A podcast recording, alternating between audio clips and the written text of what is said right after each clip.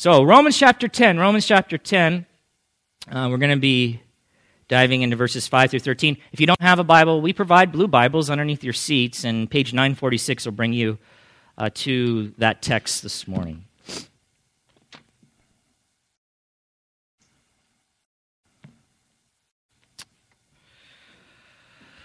I titled today's sermon um, The Word of Faith the word of faith. You'll see that in, in your bulletin in the outline.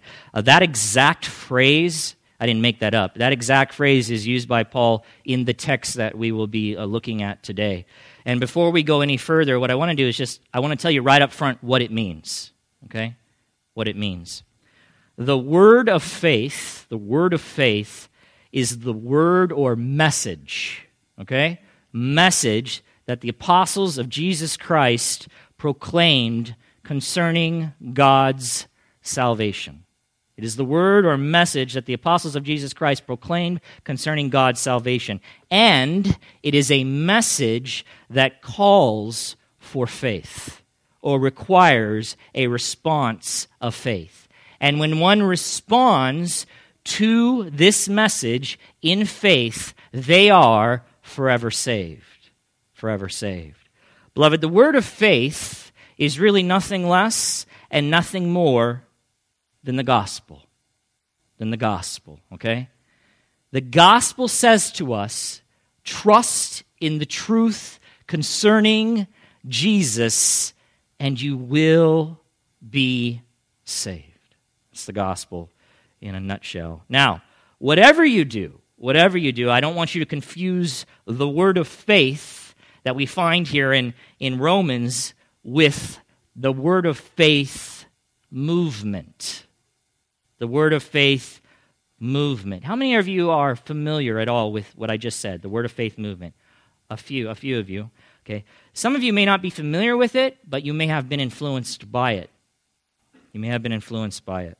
Uh, this movement is influenced by a number of high profile pastors, and maybe some of you will recognize these names. And if you don't know these names, that's fantastic, actually uh, such as Kenneth Hagin, uh, Benny Hinn, Kenneth Copeland, Paul and Jan Crouch, and Frederick Price, just to name a few. And while the movement claims to be Christian, I can assure you it is absolutely unbiblical. It is absolutely unbiblical. Uh, Eric mentioned uh, false teachers and, and, the importance of us knowing our doctrine and the Word of God because uh, false teachers are everywhere. It's prolific. And that, that has been the case since the church was born, and it continues to be the case in the 20th, 21st century. Uh, here is, I'm going to read this to you just because I think it's important and because I believe so many have been influenced by it and because we're going to be looking at the statement, the word of faith. I want to read this. It's an extended quote uh, from a source that I've used before. It's called gotquestions.org. Gotquestions.org. It's a great uh, resource on the internet. You simply can ask a question and it, and it, attempts to give you a, a, biblical response to that question. And for the most part, I found it to be a very faithful and, and biblically consistent and true. So that's why I recommend it. But here's what they say uh, concerning the word of faith movement. And it'll be up on the screen, but I'll just read it. The word of faith movement grew out of the Pentecostal movement in the late 20th century. Its founder was E.W. Kenyon, who studied the metaphysical New Thought teachings of Phineas Quimby.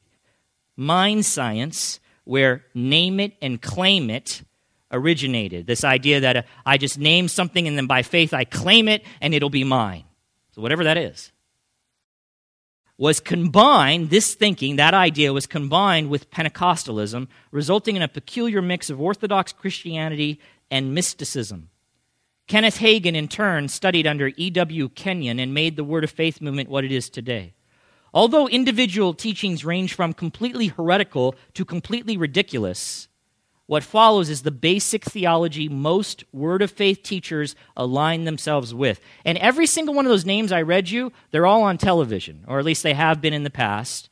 And they continue to spew this stuff uh, throughout the world. At the heart of the Word of Faith movement is the belief in the force of faith.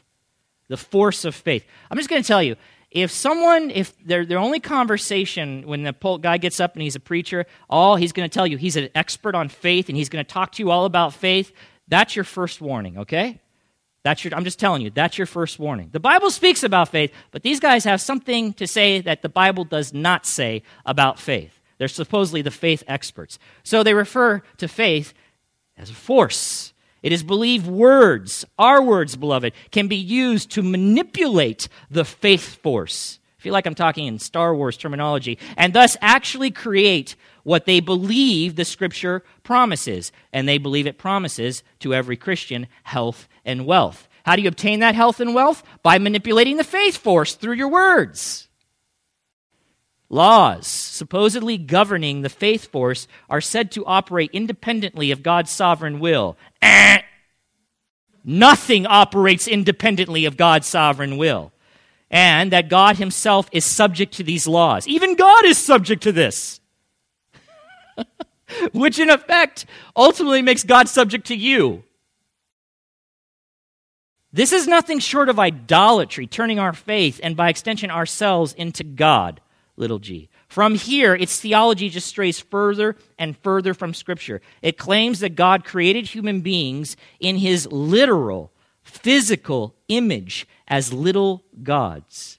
Before the fall, humans had the potential to call things into existence by using the faith force. After the fall, humans, this is all not biblical, humans took on Satan's nature and lost the ability to call things into existence. Ah, shucks. That's what we lost. Ah. In order to correct this situation, oh, good. Jesus Christ gave up his divinity and became a man, died spiritually, took Satan's nature upon himself. No, he did not. Went to hell, was born again, and rose from the dead. That part's true, with, but not with God's nature. He was God. He was God. After this, Jesus sent the Holy Spirit to replicate the incarnation in believers so they could become little gods as God had originally intended. Following the natural progression of these teachings, so get this, get this. Jesus came and died so that we could have what we had before the fall, which was the ability as little gods to manipulate the faith force.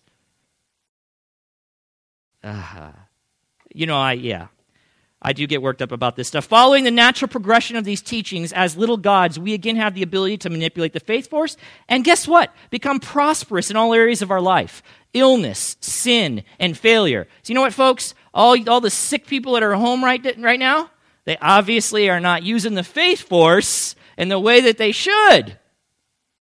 But look at you guys. Good job. Good job.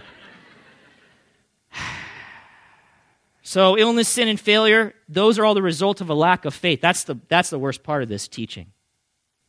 That's the worst part of this teaching. Because it's, you know, it's your problem. That's why you're in the situation you're in. You're just not, you're not, you know, manipulating the faith force as you should. If, you're, if, you're, if, you, if you're in poverty, it's because you're not manipulating the faith force. If you're sick or you have a disease, you're dying, it's because you're, you're not manipulating the faith force. This is the part that really uh, angers my soul. And of course, uh, and are remedied by confession, claiming God's, all these things are remedied by confession, and claiming God's promises for oneself into existence. Simply put, the Word of Faith movement exalts man to God's status and reduces God to man's status. Needless to say, this is a false representation of what Christianity is all about. Obviously, Word of Faith teaching does not take into account what is found in Scripture. Personal revelation, hear this, Personal revelation, not scripture, is highly relied upon in order to come up with such absurd beliefs, which is just one more proof of its heretical nature. What do I mean by that?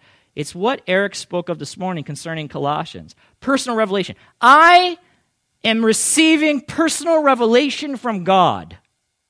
And here it is. That's how all of these faith teachers talk. So, who's to question them? They have a direct line with God that you don't have, I guess. They don't. And they receive this nonsense about this faith force, and then they spew it on the, the crowds. And, and so instead of subjecting themselves fully and completely to what the Word of God says, they, they are directed and guided by this personal personal revelation that they received. It's like Gnosticism. It's that same idea that there's this higher secret knowledge that some people have, but others don't within the Christian community. And uh, if you tap into it, whoa, you know, the doors of riches and prosperity are open to you. Anyway, uh, the word of faith in Romans is not that. okay? Okay? And uh, like I said, through TV, radio, and internet, many have been exposed to and influenced by uh, this teaching. And sadly, beloved, many are just unaware. I hear Christians who may have may not subs- wouldn't subscribe to any of those things I just said, but they speak in a way that reflects some of this word of faith movement teaching. And so we need to be careful. We need to be careful, always checking ourselves, always checking ourselves against what the Word of God actually says what it actually says. Is how I think biblical? Is how I speak biblical? Huh? Is how I feel? Is it biblical? Is it biblical? So, always, always test everything, even what I say, against the inerrant and authoritative Word of God. All right, beloved? There's my word to you as we begin this new year. There are countless deceivers and false teachers in our world. All right, for context, we are going to begin our reading in verse 1 of chapter 10. Verse 1 of chapter 10. Uh, last week's message was titled Religious but Lost. Religious but Lost. If you weren't here, I hope you'll uh, go online and, and, and listen to that. We cover verses 1 through 4 for that sermon. Also, I just want you to remember that chapters 9 through 11 of Romans, just so you understand the context, are primarily about Israel. They are primarily about Israel, the nation of Israel.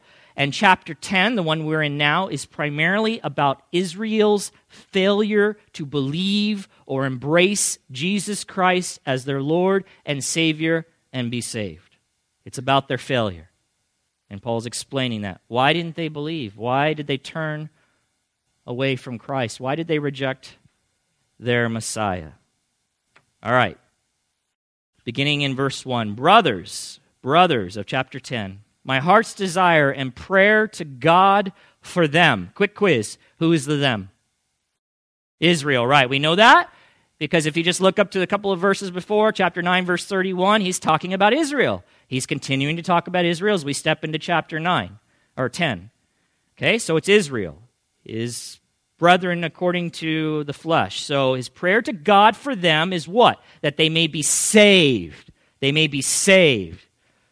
For I bear them witness, Paul says, that they have a zeal for God, but not according to knowledge. For being ignorant of the righteousness of God and seeking to establish their own.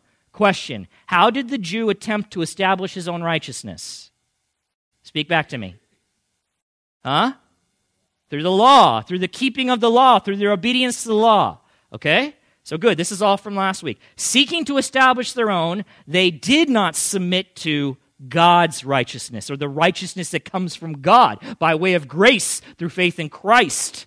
Verse 4 For Christ is the end of the law for righteousness to everyone who what? Believes, believes. And I said last week that you could understand verse 4 to be saying that Christ means the end of the struggle for righteousness by the law for everyone who believes in him. Beloved, as I've said many times as we've made our way through the book of Romans, it is not the law, but only Christ who can provide the righteousness or the righteous status we need as sinners in order to be made perfectly right with God or in order to be saved. In order to be saved. All right, let's continue reading verse 5. For Moses writes about the righteousness that is based on the law that the person who does the commandments shall live by them. But the righteousness based on faith says, Do not say in your heart, Who will descend into heaven? That is, to bring Christ down. Or who will descend into the abyss? That is, to bring Christ up from the dead. But what does it say? The word is near you, in your mouth and in your heart. That is the word of faith that we proclaim. Verse 9. Because if you confess with your mouth that Jesus is Lord and believe in your heart that God raised him from the dead, you will be saved. For with the heart one believes and is justified, and with the mouth one confesses and is saved.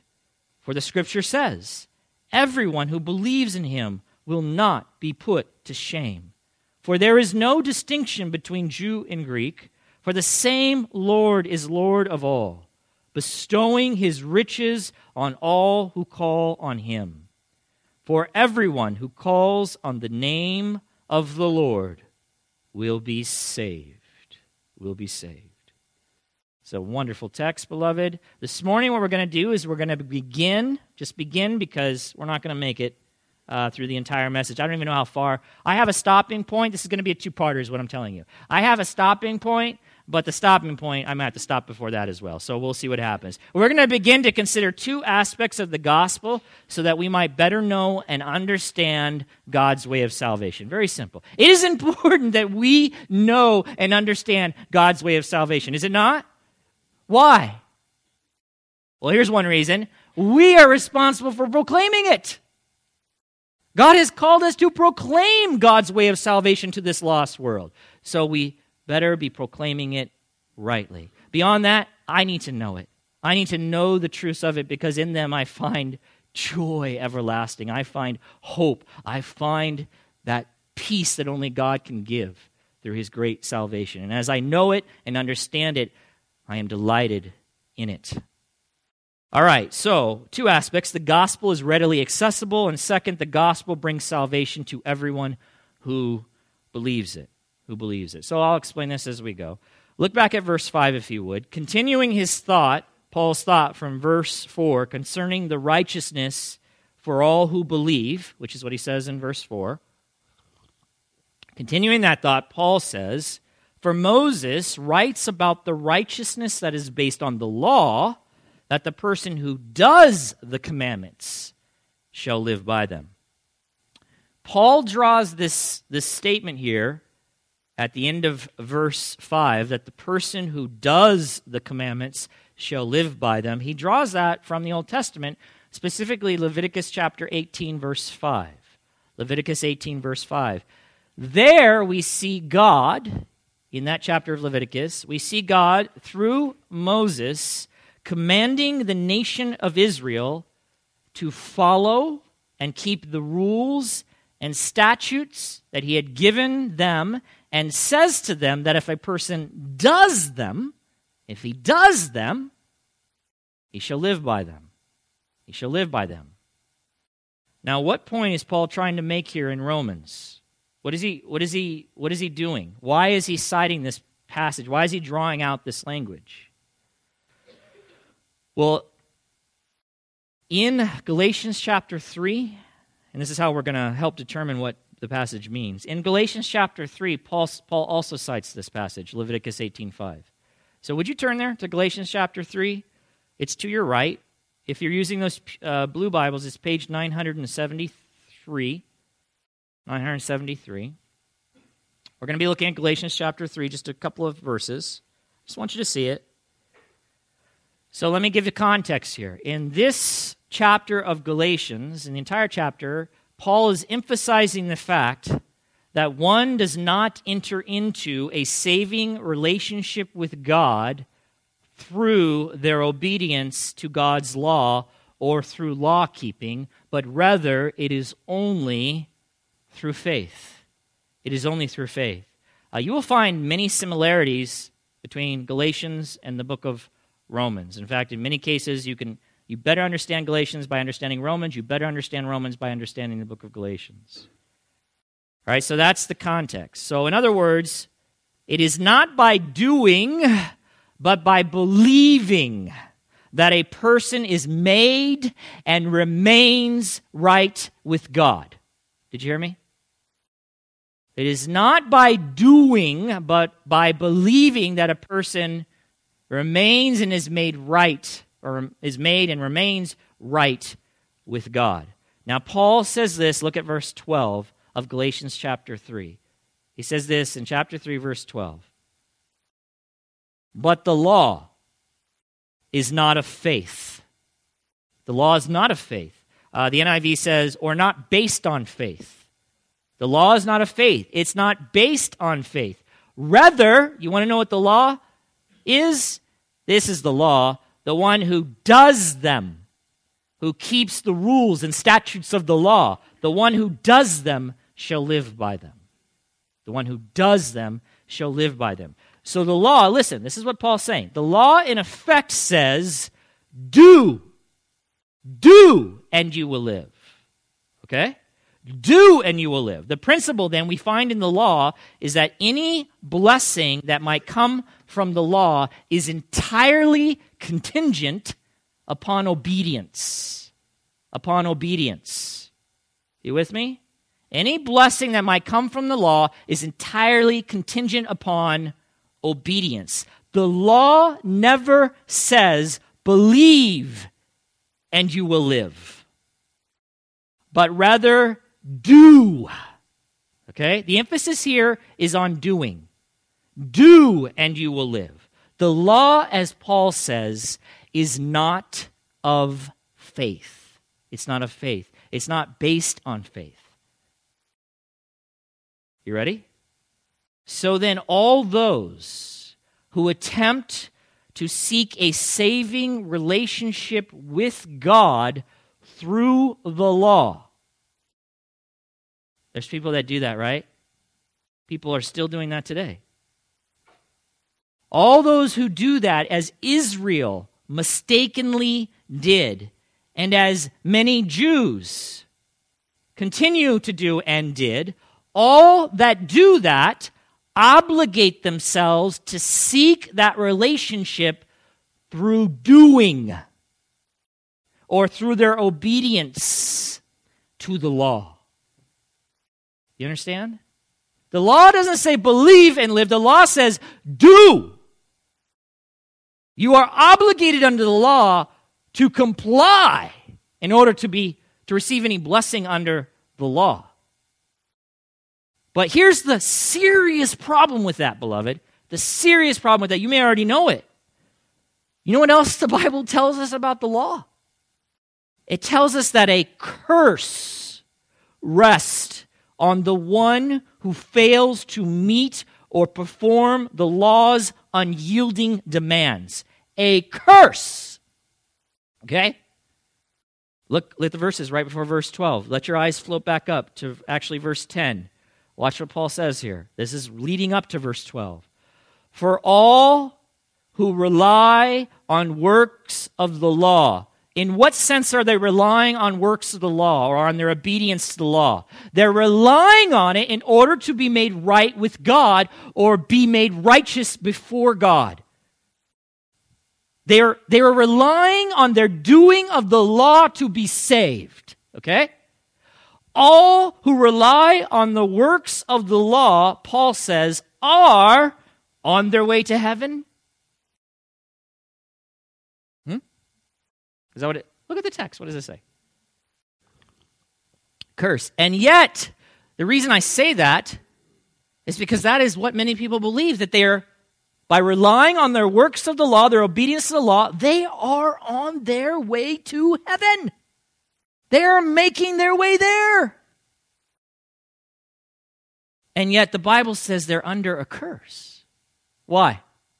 Paul tells us, for it is written. Look back at the text. Cursed be everyone who does not abide by all things, not some things, all things written in the book of the law and do them. And do them. They're cursed. So then Paul says in verse 11, now it is evident that no one is justified before God by the law. Isn't that evident, beloved? Why don't people understand that? Why don't they see that? It is evident. Who does all things? Who complies perfectly with all things in the law? Who? Paul says it's evident that no one's justified before God. No one is declared right before God by their law keeping. Then he says, What? For the righteous shall live by faith. And we looked at that in the beginning, chapter 1 of uh, verse, or chapter 1 of Romans. And then he says this, But the law is not of faith. The law is not of faith. Rather, the one who does them shall live by them. The Jewish people sought a relationship with God through a righteousness based on the law. Listen, rather than submit to the righteousness of God in Christ that is received only by what? Faith. By faith. And Paul was explaining to them in Romans why that was a terrible and tragic mistake. Their mistake, beloved, is the same mistake people continue to make even today. Even today. Going back to Romans 10 and beginning in verse 6 now, in contrast to the righteousness that is based upon law keeping, as we see in verse 5, Paul turns now to the righteousness based upon faith. The righteousness based upon faith. And that brings me to the first point in the outline that the gospel is readily accessible. Or you might say that the opportunity to be saved is entirely within the reach of every sinner. It's entirely within their reach. It was certainly within the reach of the nation of Israel. Look back at the text. And, and, and this, uh, these verses are not easy to understand, okay? Let me just say that right up front. But I'm, I'm going to do my best. I'm going to do my best to, to make it, to try to make it understandable, okay? So here we go. Verse 6. But the righteousness based on faith says, all right, he's con- contrasting that with the righteousness that's based on the law. The righteousness based on faith says this Do not say in your heart, who will ascend into heaven? That is to bring Christ down. What is he talking about? We'll get to it, okay? Or who will descend into the abyss? That is to bring Christ up from the dead. But what does it say? What does the righteousness based on faith say? It says this The word is near you, in your mouth and in your heart. What word is he talking about? Oh, that is the word of faith that we proclaim. Beloved, what's the word of faith? The gospel. Okay? You see why I started with that? Why that was so important? All right. It'll make sense here, I hope, in a second. In describing to us what this righteousness based on faith says, he personifies faith. He, he speaks of it in, in a human way. So it's speaking now. It's speaking. Okay? It's saying something. What does it say? In describing what it says, Paul uses language now drawn from Deuteronomy. Deuteronomy, more specifically from chapter 30, verses 12 through 14 of Deuteronomy guess what? I want you to turn your Bibles again. All right? So I want to look at that. It's, uh, you know, in the Old Testament Genesis, Exodus, Leviticus, Numbers, Deuteronomy, Deuteronomy. It's page uh, 172 in those blue Bibles. And I want to show you that text there because that's where Paul's drawing the language from. We're going to begin reading in verse 11 of 30, okay? Here's the context Moses is speaking to the nation of Israel, to the nation of Israel. The lawgiver, Moses, and the fact that he gave the law that God gave to him to the nation of Israel. He speaks and he says in verse 11, For this commandment that I command you today is not too hard for you, neither is it far off. Verse 12, explaining that. It is not in heaven that you should say, Who will ascend to heaven for us and bring it to us that we may hear it and do it? Neither is it beyond the sea that you should say, Who will go over the sea for us and bring it to us that we may hear it and do it? But the word is very near you, it is in your mouth and in your heart so that you can do it. All right, so there's there's where he's drawing from. In Romans chapter 10, he's drawing from this section in Deuteronomy, okay? Now, I believe the basic idea that Moses was communicating here to the nation of Israel is this that God's will for them, God's will for them, which was clearly expressed in his law. That very law that God gave to Israel through his servant Moses, or the commandment as it's sometimes referred to, was neither incomprehensible or too hard for them to understand. It was not that, nor was it inaccessible or far off. It wasn't far off, it wasn't somewhere where they had to go find it. So then, listen, they could not say that they didn't know what God expected of them. We don't know what to do. No, no, Moses says. You don't need to go up into heaven, send someone up there to, to find out what God wants you to do. And you don't need to cross the sea. It's not hiding over there somewhere. No, it's near you. It's, it's, it's right there. It's in your mouth and in your hearts so that you can do it. So, and, and who made it? Who made it available to them? God did. God brought this to them. He gave it to them. God's word was, was very near to the nation. And when, when Moses says it's in your it's in your mouths, it's in a sense that it was regularly spoken of by and among the people, the law of God. This was a, uh, a part of their daily conversation. It was, it was on their tongues. He goes on to say it was in their hearts in the sense that it was known by them. They knew it. It's, when you think of heart, their mind, they knew it. They were familiar with it. Why? Again, why? Because God had made his will for them known through the giving of his law. All right? That's Deuteronomy. Simple. So don't go saying you you don't know. You do know. Now you have a responsibility to submit to what you know. Okay? You with me? That's Deuteronomy.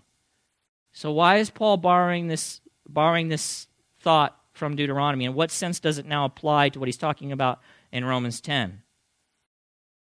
Okay, well, this is what I believe. I, this is how I understand it. I think that he is communicating in Romans 10, listen, that God had likewise, had likewise made the gospel or the word of faith, as Paul speaks of it, known and readily available, meaning that the gospel is not far off or inaccessible to humanity. Certainly not to Israel, but rather it was easily accessible. It was right there, it was within their reach. So then, God's way of salvation, beloved, is not hidden. It's not hidden. And it's not unavailable. It does not have to be sought out for or searched for. One does not have to go on some incredible quest to find how one must be saved. Huh? You hear people doing this kind of stuff. I'm going I'm going on a quest. A quest for God. Fool, listen. God has come to us. He's come to us. He has come to us in the divine person and saving work of Jesus Christ. He's already here. It's available. Christ is available, and the word of faith has been proclaimed, beloved. And that was the case when Paul was writing Romans. It had been co- proclaimed faithfully to the nation of Israel and was going out into the entire known world at that time. It's known, it's available, it's within reach. Look back again now at what Paul says here, Romans 10, continuing that idea. That's what I think Paul's communicating now. We'll look at it closer. Verse 6 and 7 The righteousness based on faith says, Do not say in your heart, Who will ascend into heaven? Don't do that. That is to bring Christ down. Or who will descend into the abyss? That is to bring Christ up from the dead. Now, this is interesting. So, He's borrowing this idea, I believe, from Deuteronomy, language from there, that same idea that, that the gospel, applying it to the gospel, it's available, it's accessible, God's way of salvation is within reach of all. And now he takes some of this terminology that Moses was using about going up into heaven and finding God's law or his will for the people, right? He now applies that to Christ he applies that idea to Christ because he's talking about the gospel, right?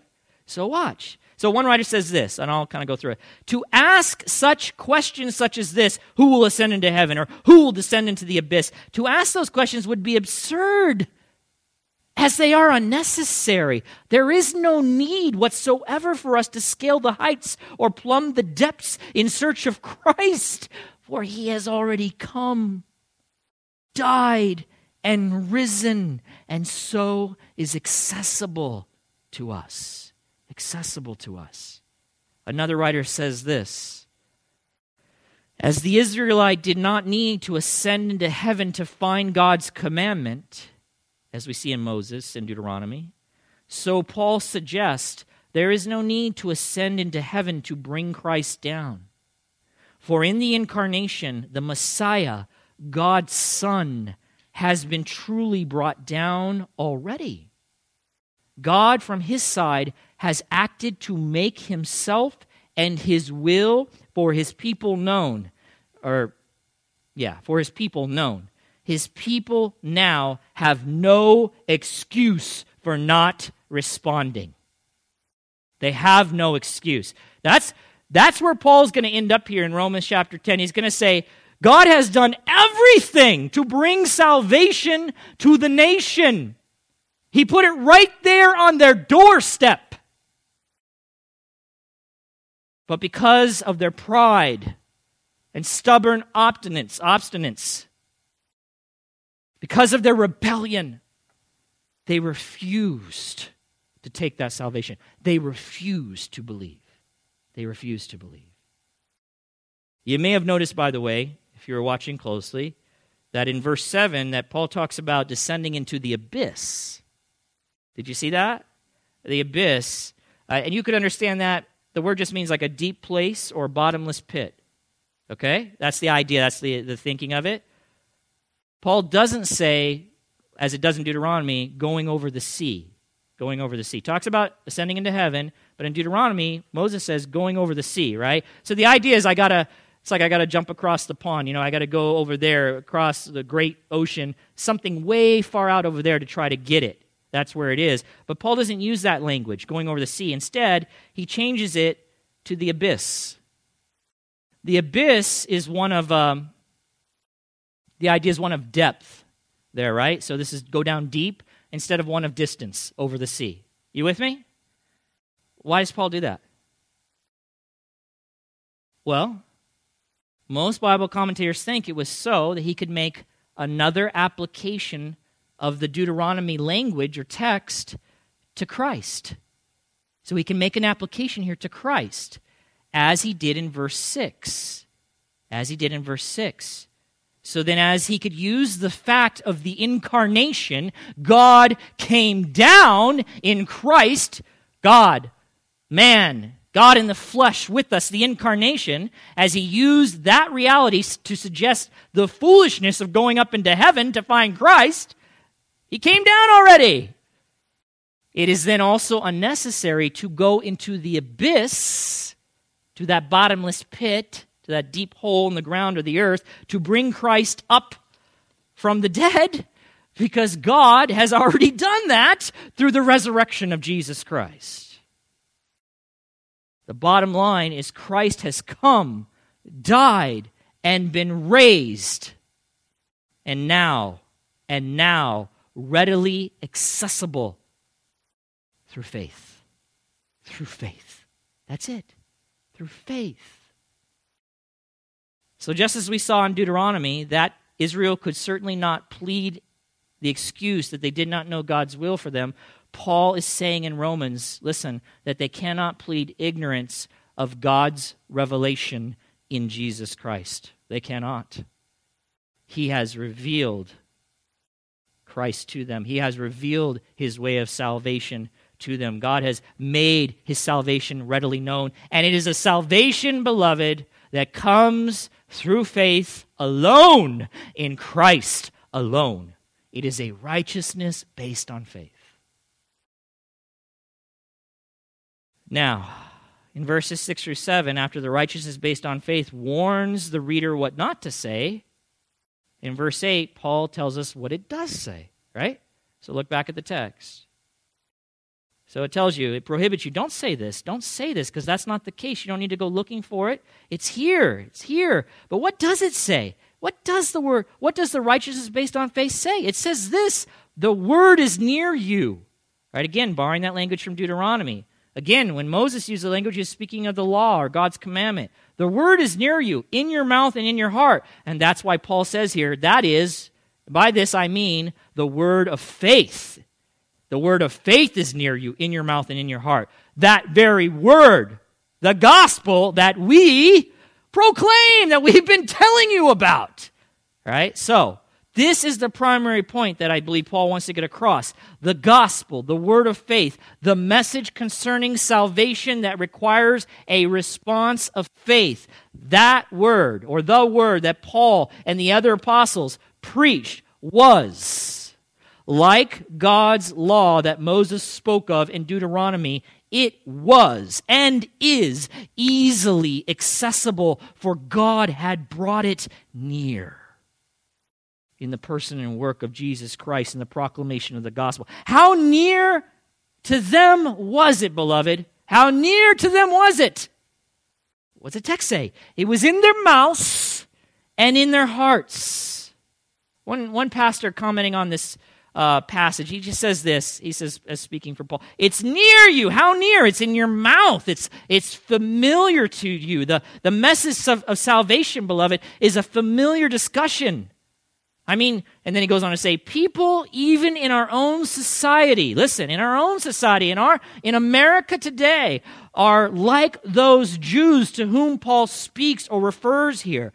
Many people in our society know the gospel. Maybe not in its fullness, maybe not completely, but they know it. It's, it's not some foreign thing to them.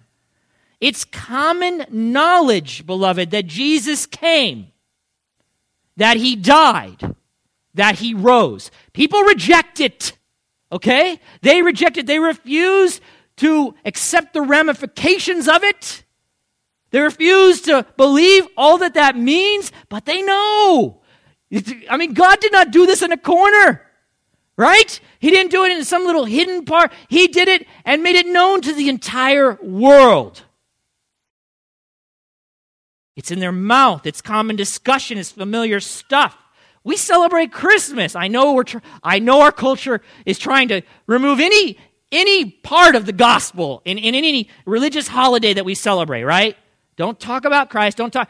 But it, they can't get away from it, man. It's even in even in the secular Christmas songs that, that play on the radio. You know what they're about? I mean, yeah, there's some that are about Christmas trees and all that stuff. I get that. Or giving presents or Santa Claus. I get that. But there's a good portion of these babies that are about who? Christ, his birth, and what else? His salvation. Blasting across 103.5, a secular radio station for all to hear. And that's the same in all the states across the United States. Listen, it's it's familiar stuff. God had, as he goes on to say, has made the word of incarnation and the word of resurrection a familiar word.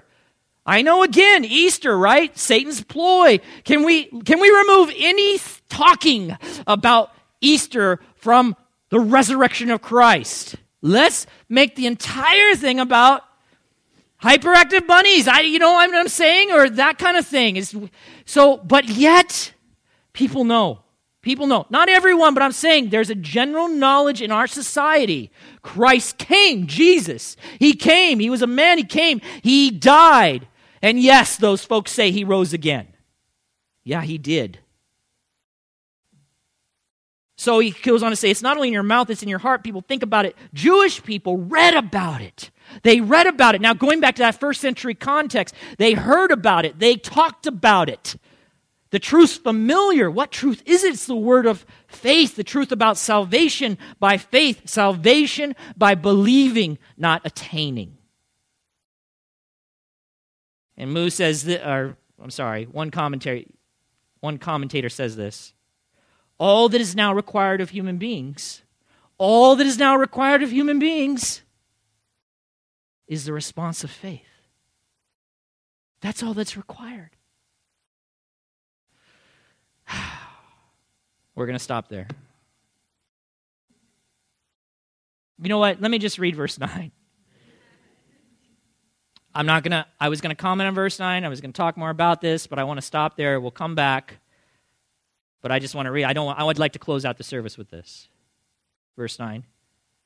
Because if you confess with your mouth that Jesus is Lord, oh my, that's a loaded statement, beloved. I see, I, sh- I want to talk about this bad. I want to talk about this. Because because what we believe, when I say it's, it's not a matter of attaining, it's a matter of believing, right? Salvation comes through believing. But believing what? Well, believing some pretty significant things about this one who came and died and is resurrected. He is Lord. We'll have to save that for next week. That, but that, that idea, that concept, those who believe that, it can't but not have an impact on how they now live their lives. Huh? it can't but not have an impact. You can't believe Jesus is Lord and then continue to run your own life.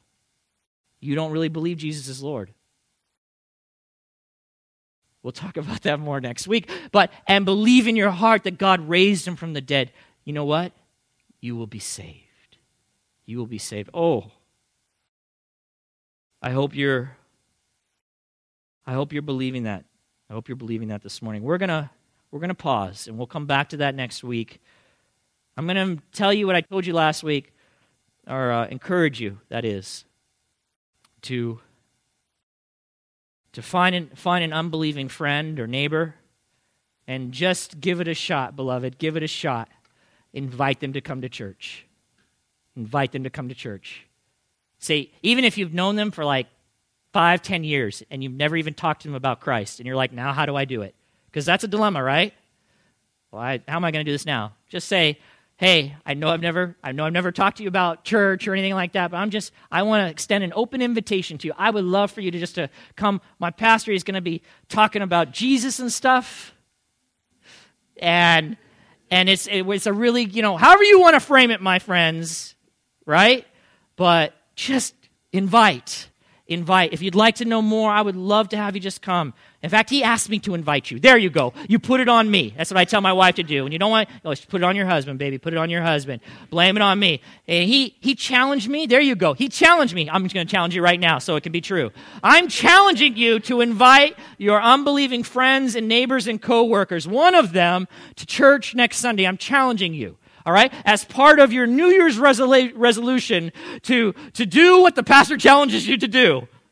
That's even better yet. All right. So I accepted as a New Year's resolution the challenge. And so, friend, uh, I want to do this and I want to just invite you to church. All right. Would you come this Sunday? If, if, if not, it's an open invitation. And you never know what would the Lord do with that. I don't know. Maybe they'll come. Maybe they'll hear the gospel. Maybe they'll be saved.